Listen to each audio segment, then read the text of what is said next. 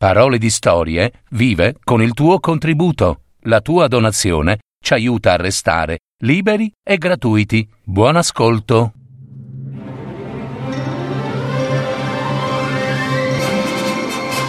Fiabe, favole, racconti, leggende. Adattamento e messa in voce di Gaetano Marino. www.paroledistorie.net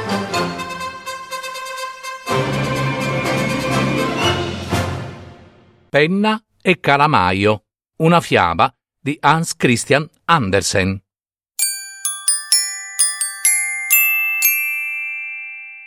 Nella camera di un poeta, guardando il suo calamaio sul tavolino, qualcuno disse È strano, quante cose possono uscire da questo calamaio. Che cosa ne uscirà la prossima volta? Sì, è proprio strano. È vero, è vero, commentò il calamaio. È incomprensibile. Oh sì, proprio quello che dico sempre. E aggiunse rivolto alla penna d'oca e agli altri oggetti sul tavolino che potevano sentirlo. È strano, strano proprio, quante cose escono da me.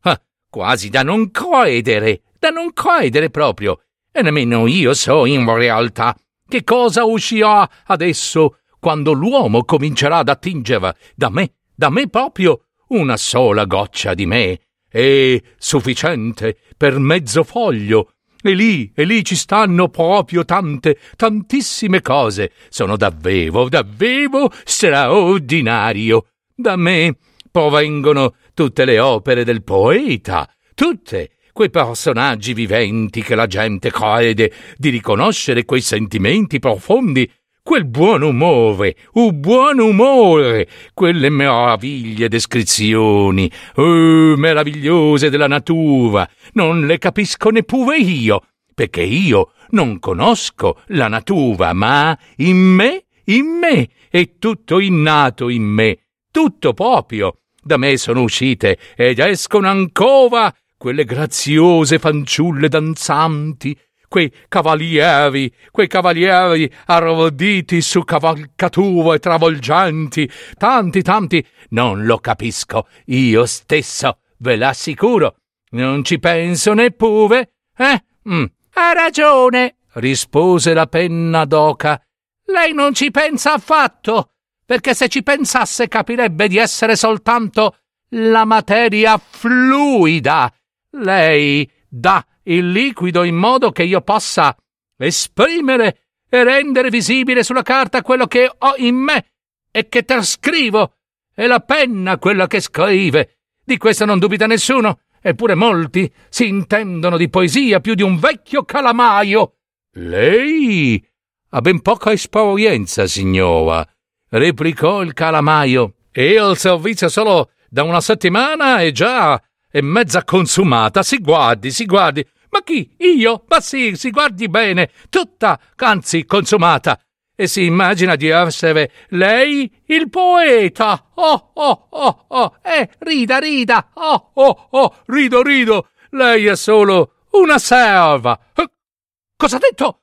Lei è una serva. Ma come si permette? Lei è una serva. Una serva.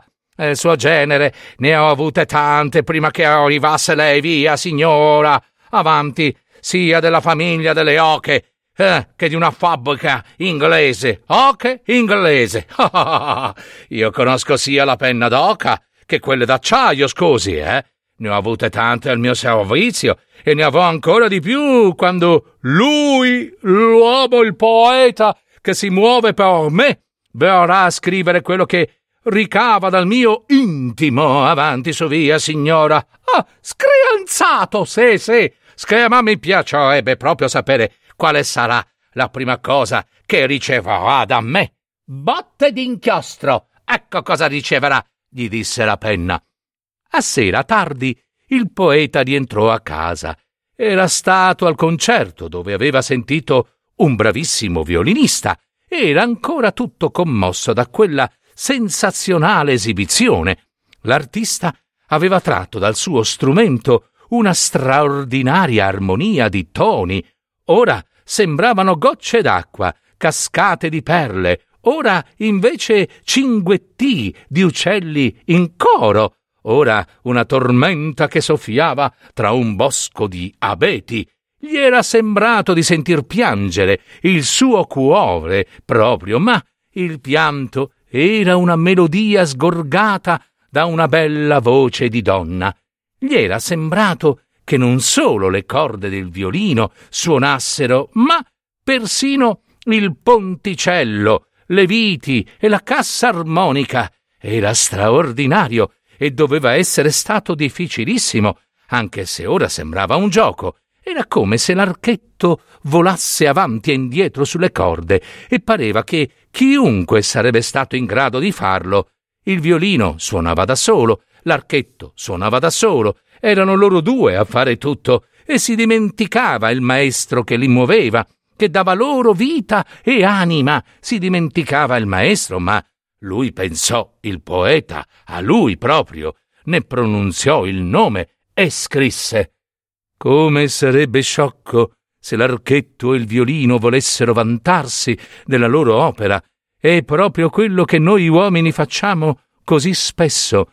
Il poeta, l'artista, lo scienziato e il generale, tutti ci vantiamo e tutti, sì sì, tronfi, tutti in realtà siamo strumenti del Signore. A Lui solo la gloria. Noi non abbiamo nulla di cui vantarci. Così scrisse il poeta. Lo scrisse come una parabola e la chiamò Il maestro e gli strumenti. Questo è per lei, signore, disse la penna al calamaio, quando i due rimasero di nuovo soli. Ha certo sentito quando ha letto a voce alta quel che io ho scritto? Sì, quello che io le ho dato da scrivere, signora, esclamò il calamaio. È stata una frecciata a lei, alla sua superbia, sa? È possibile non capisca che mi sto prendendo gioco di lei. Su via, signora. Le ho dato proprio un colpo dal profondo del cuore. Ma crede che io non sappia riconoscere la mia malizia? Contenitore d'inchiostro, lei è, gridò la penna. Stecchino da scrivere, stecchinozzo, rispose il calamaio. Ognuno di loro era convinto di aver risposto bene, e questa è sempre una piacevole convinzione, perché ci si può dormire sopra. E così fecero. Ma il poeta non dormiva. I pensieri si agitavano in lui come le note del violino, tintinnando come perle, rombando come una tormenta nel bosco, e in quei pensieri riconobbe il suo cuore, riconobbe lo sfolgorio che derivava dall'eterno Maestro. A lui, lui solo, la gloria.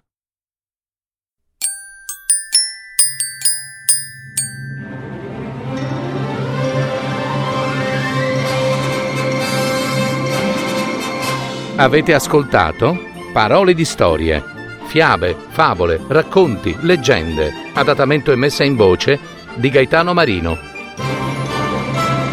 www.paroledistorie.net